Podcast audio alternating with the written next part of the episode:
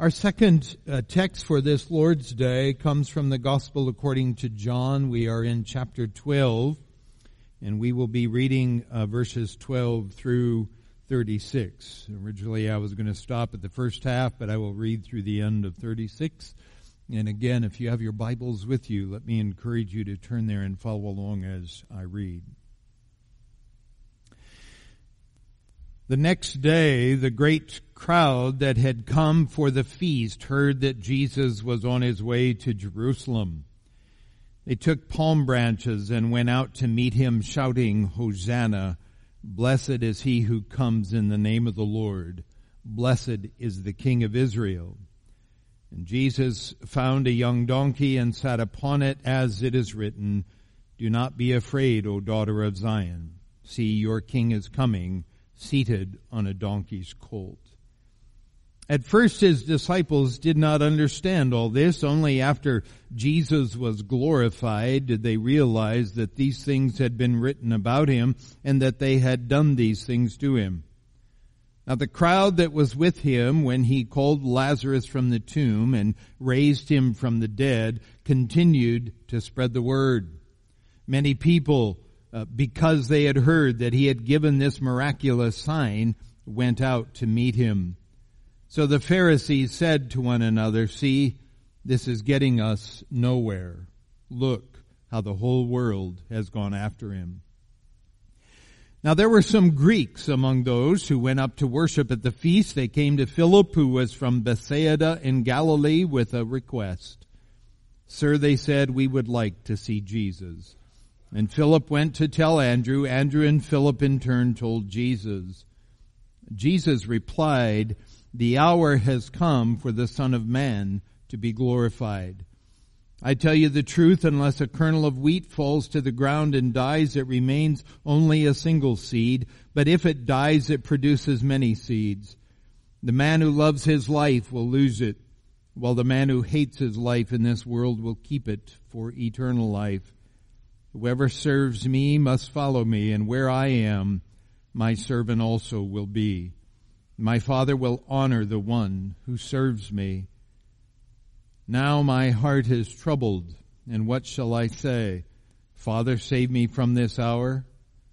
No, it was for this very reason I came to this hour. Father, glorify your name.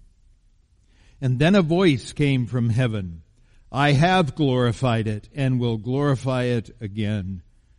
And the crowd that was there and heard it said it had thundered. Others said an angel had spoken to him. And Jesus said, this voice was for your benefit, not mine. Now is the time for judgment on this world. Now the prince of this world will be driven out. But I, when I am lifted up from the earth, will draw all men to myself. He said this to show the kind of death he was going to die. And the crowd spoke up, we've heard from the law that the Christ will remain forever, so how can you say the Son of Man must be lifted up? Who is this Son of Man? And then Jesus told them, you are going to have the light just a little while longer. Walk while you have the light before darkness overtakes you. The man who walks in the dark does not know where he's going. Put your trust in the light while you have it, so that you may become sons of light. And when he had finished speaking, Jesus left and hid himself from them. And herein ends the reading of God's word to us this day. May all praise and honor and glory be to him and to him alone. Amen. If you have uh, been in regular attendance over the past many weeks, either in person or virtually, then you know that we covered verses 12 through 16 uh, back on Palm Sunday. So we will not recount that material again. Take a deep breath.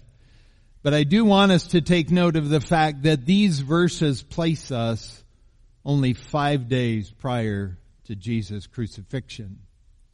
And yet the gospel writer, according to our numerical system for his gospel, has a long way to go before he concludes his account. There are 21 chapters in the gospel of John, and we are here at the middle of chapter 12.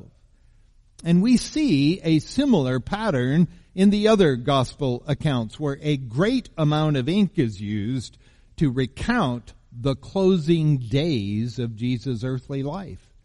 Now that should convey to us the singular importance the first apostles placed upon Christ's atoning work, such that the gospel writers would apply this kind of emphasis to it. There are many preachers today who will de-emphasize the cross in favor of other Christian topics that they find more appealing or they believe their listeners will find more appealing many of which are fine in moderation, but a steady, regular diet of these other topics will cause listeners to conclude that the primary reason Jesus came into the world is so that my life in the here and now will be blessed. And when I say blessed, I am using the common cultural definition, which is a life free of all trouble and filled with an abundance of things that brings personal happiness. Beloved, there is absolutely no scriptural support for that conclusion. And if you doubt that, then reread the beginning of Jesus' Sermon on the Mount where he offers his version of what it is to be blessed. And it is my hope that by the time we come to the end of this message, you will see and agree. John reminds us here of the vast crowd that is present at this stage of Jesus' ministry. We know from the other gospels that Jesus made his way to Jerusalem for this final Passover with a crowd in tow that probably grew the closer that he got. And then as Jesus spent his final Sabbath with his friends in Bethany, the crowd grew some more as pilgrims to Jerusalem had a curiosity about not only seeing Jesus, but also seeing Lazarus the man whom Jesus raised from the dead. And then, on the first day of the week, as Jesus began to move towards Jerusalem, word reached those in the city that he was drawing near, and they came out of the city to take part in his escort. And it is this growing crowd that reinforces the resolution that the Jewish council has already made that Jesus must die. For as they say here, their approach up until now has afforded them nothing. You see that you are gaining nothing. Look, the world has gone after him. In John's gospel, when he speaks of the world, he is not speaking universally, as in the sense that he is speaking of every man, woman, and child that is living or has lived or ever will live, but rather his meaning is simply wider than that of Israel. When the Pharisees say that the world has gone after him, they have been, they may have been speaking hyperbolically, but John was meaning that people from all over the world were coming to Jesus. And then as if to illustrate that, there came this key moment in these closing hours that John alone relates when some Greeks came seeking a private audience with Jesus.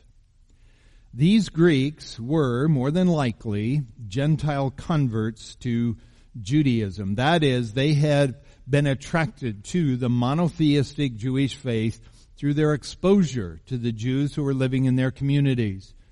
But they probably had not received the sign of the Old Testament covenant, circumcision, and in that sense, they fell into the category of God-fearers who were allowed to worship in the temple, but they were restricted to what was known as the court of the Gentiles. They could not, under any circumstances, go beyond the dividing wall which was clearly marked in that sacred space. Now these Greeks may have come from as near as the Decapolis where Jesus has engaged in ministry but they may have been from some greater distance. We have no information as to how they have become familiar with Jesus enough to desire a private audience with him, but that is not significant to John's point here. His point is that a number of Gentiles have approached Jesus and they desire to see him. Now Jesus has had encounters with Gentiles over the course of his ministry. The Roman centurion, the Gerasene demoniac, the Syrophoenician woman and others, they have singularly come to Jesus and those encounters were shadows of what Christ would one day do in far greater numbers as he, through the ministry of the Holy Spirit, would reach the nations with the gospel. Up until now, Jesus has made it clear that the apostles are to first concentrate their ministry efforts on the house of Israel. They are to carry the good news to them first. But the fact that there is a small group of Gentiles drawing near to him in the closing moments of his life is a signal to him that his hour has come to be glorified. Notice that when Jesus understands the request that is being made, that he does not personally engage them. He does not tell them to come forward out of the vast crowd and present themselves so that he can uh, do some Q&A with them. But that does not mean that what he says here is not meant for them. In the same way that Jesus ignores the line of questioning that Nicodemus wanted to take or that the Samaritan woman at the well wanted to take, so here Jesus answers the question that the Greeks and all others should be pondering if they are wise. He declares the hour has come for the Son of Man to be glorified. Truly, truly I say to you, unless a grain of wheat falls into the earth and dies, it remains alone. But if it dies, it bears much fruit. Whoever loves his life loses it, and whoever hates his life in this world will keep it for eternal life. If anyone serves me, he must follow me, and where I am, there will my servant be also. If anyone serves me, the Father will honor him. In Isaiah 53, that well-known chapter that speaks of the suffering of the Messiah, it says in verse 10, when his soul makes an offering for guilt, he shall see his offspring. And the word that is used there is the word for seed. So to translate it literally, when his soul makes an offering for guilt, he shall see his seed. Jesus knows that the atoning work that he is about to perform is not for the Jews only, it is for all people. It is for people of every race, of every tribe, of every tongue, of every nation. And as these Greeks come, desiring to see Jesus, seeking Jesus, Jesus sees them as the seed that will be produced through his death and resurrection. He recognizes that what is about to transpire on Calvary's Hill will produce an abundant crop that no man can number. Reread Revelation 7 verses 9 and 10 and notice that this great multitude that no one can number is from every nation. And they are clothed in white robes and what do you find in their hands? But palm branches. And they are the antithesis of the crowd that we find here in this chapter 12 this vast crowd that escorts Jesus into Jerusalem has a political deliverance on their minds. And they are focused on Israel only. They want Jesus as their earthly king to solve a problem that is the least of their worries. And when Jesus does not meet their expectations, their initial cries of Hosanna, save now, turn into crucify him. And what they fail to realize is that Jesus is focused on a solution that is not for the Jews only, but for people of every nation. And his solution results in a multitude so vast that no one can number them, made up of people from all over the world who have been eternally justified before God, waving palm branches to their risen king, singing a different song of praise. Salvation belongs to our God who sits on the throne and to the Lamb. This handful of Greeks are representative of that vast multitude in Revelation 7, and they are a part of the other sheep that Jesus mentioned back in chapter 10 when he was speaking of himself as the good shepherd. You remember when he said, and I have other sheep that are not of this fold. I must bring them also, and they will listen to my voice, so there will be one flock, one shepherd. And these Greeks are representative of these other sheep. And when they seek an audience with Jesus, it signals for him that these other sheep are already hearing the voice of their shepherd. And the hour for his glorification has finally arrived. Now when we think of glorification, we do not typically picture the cross. When we envision glorification. We picture lots of cameras pointed our way because of some great achievement that we have accomplished. We see front page stories about us and book deals being thrown our way. When we think of glorification, we imagine our name up in lights and people stopping us in the airport asking for an autograph. We do not picture glorification the way that God does. A complete humiliation by way of an agonizing death on a Roman cross. And yet it is by way of the cross that the Son of Man is glorified because he is acting in perfect obedience to the will of God the Father for him. And it is by this total surrender to the Father's will that the Son demonstrates his subordination to the Father. Paul describes it like this, that Jesus humbled himself by becoming obedient to the point of death, even death on a cross. Therefore, God has highly exalted him. Paul was undoubtedly aware of Isaiah 52:13 where God says through the prophet behold my servant shall act wisely he shall be high and lifted up and shall be exalted so when Jesus speaks of the initial grain of wheat falling into the earth to die in order that it might bear much fruit, he is speaking of his own death which is necessary. For without that there can be no eternal life for any person, Jew or Gentile. But then he says something that is so disturbing, so disturbing to so many. He says, whoever loves his life loses it and whoever hates his life in this world will keep it for eternal life. And he is saying that there is only one way for us to be his disciple, and that is by willingly surrendering ourselves to him. If anyone serves me, he must follow me, and where I am, there will my servant be also. Well, where is Jesus going? To the cross.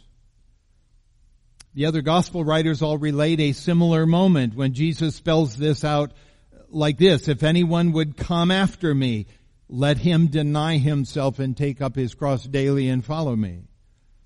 And Jesus is saying that discipleship involves sacrificing our plans for our lives and accepting His plans for our lives. He is saying that discipleship involves subordinating our wills for our lives for His will for our lives. Now this is the point where many stumble and fall. Because they say that's asking too much. But is it really? Is it too much to surrender our measly, imperfect plans for our lives for the plans of an all-powerful, all-knowing, perfectly good, perfectly gracious, perfectly loving, perfectly merciful God who has promised to us an eternal salvation where all pain and suffering and sadness and sickness are non-existent. All Jesus is saying is that if you desire glorification, then the path to follow is the one that He's providing. For if you follow Him, then wherever he is, there you will be also. And where is he now? He is seated at the right hand of the Father. Jesus promises in Revelation 3, the one who conquers, I will grant him to sit with me on my throne as I also conquered and sat down with my Father on his throne. He who has an ear, let him hear.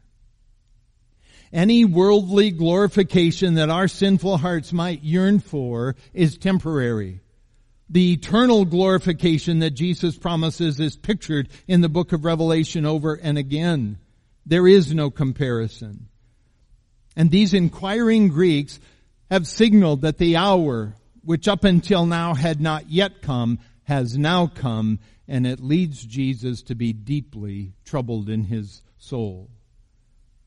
And we can only surmise that the full weight of what the cross means is settling on Jesus' heart and mind and soul and body, even as he sees his remaining time with his disciples fleeing away. And in the face of this, he openly prays, Father, glorify your name. I wonder if we realize that God is keenly interested in preserving the sanctity of His name. God commands that we are not to take His name in vain. Jesus teaches us to pray, Our Father who art in heaven, hallowed be thy name. God declares through the prophet Ezekiel that the reason he rescues his people from their exile is for the sake of his name, that it might be glorified. Now God's interest in doing so is not because he's insecure, but rather his interest is us. Because of our sin, we have lost our spiritual bearings. We no longer know which way is spiritual north. And to remember that God is God and we are not, God insists that we tread carefully where his name is concerned. And so when Jesus asks the Father to glorify His name, He is indicating that He is ready and in complete agreement with God bringing to fruition the redemptive plans for our salvation, even though He knows what this means personally for Him. And the voice of God audibly responds to His prayer. I have glorified it, and I will glorify it again. That vast crowd that was assembled heard this, but not everyone understood it.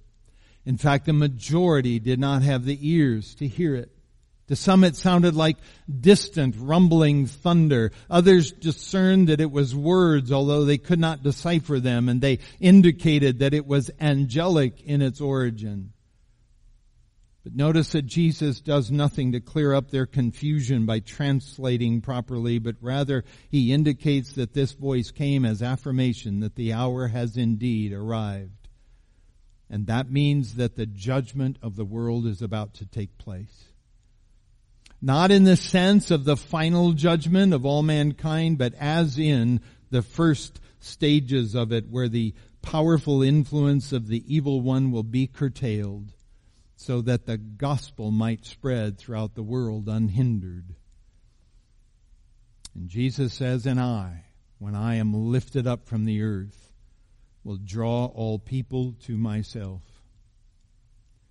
Again, Jesus is not speaking universally here, but he is indicating that the good news of his atoning work on the cross will be a message that draws all kinds of people to him people from every nation and tribe and tongue, Jews and Greeks and Gentiles from every corner of the map. I mentioned a moment ago the fact that these Greeks would have been allowed to enter the court of the Gentiles in the temple, but they would not have been allowed to go beyond the dividing wall that was clearly marked. Now, when you get home later today, I want to encourage you to read the last half of Ephesians chapter 2, where the apostle Paul has this in mind as he articulates what Christ has done to break down that dividing wall of hostility between Jew and Gentile because that is what Jesus is saying here. Jesus recognizes that the final countdown has begun and God the Father is about to slay the Lamb of God who takes away the sin of the world. But in doing so, God provides the only solution that will truly erase the racial divide that exists in this world. Now the crowd is confused about Jesus' intimation that the Son of Man, whom they understand to be the Messiah, must be lifted up from the earth. What does that mean? Who is this Son of Man that you're talking about? Is it someone different from the Son of Man that Daniel speaks of? We've always been taught that the Son of Man remains forever. We have so many questions. Please clear them up. The light is among you for a little while longer. Walk while you have the light, lest darkness overtake you. Cryptic, some would say, but really not so much. Jesus has declared himself to be the light of the world. Many of these have heard him say so either first or second hand all of Jesus' signs have provided enough illumination to see that he is the Christ. And yet for many of these there can never be a sufficient number of signs. There can never be a sufficient number of words. There is always a clamor for more. And so Jesus' word of warning here is offered as a final altar call. He is encouraging them to use the illumination that they already have and come to a decision about whether to follow him or not. He is warning that if they do not avail themselves of the light that he provides, that the darkness will grow and grow and grow until it overtakes the heart and the mind and people will lose their way because all that remains is darkness. Beloved, that word of warning never changes. God has graciously provided sufficient illumination for any Greek who desires to see Jesus through the inspiration of scripture, through the proclamation of the gospel, through the testimony of the saints who like the blind man in chapter 9 say, all I know is once I was blind, but now I see. God provides all that is necessary to see Jesus for who he truly is, the Son who willingly laid down his life on our behalf so that we might be justified in God's sight, clothed in the white robes of Christ's righteousness, and invited to participate in all that God has in store for all eternity. If we recognize Jesus as the Christ, we should not hesitate to follow him all the way to the cross, for it is there that we will find a genuine and an eternal glorification. Let me invite you to bow your heads with me and pray for a moment.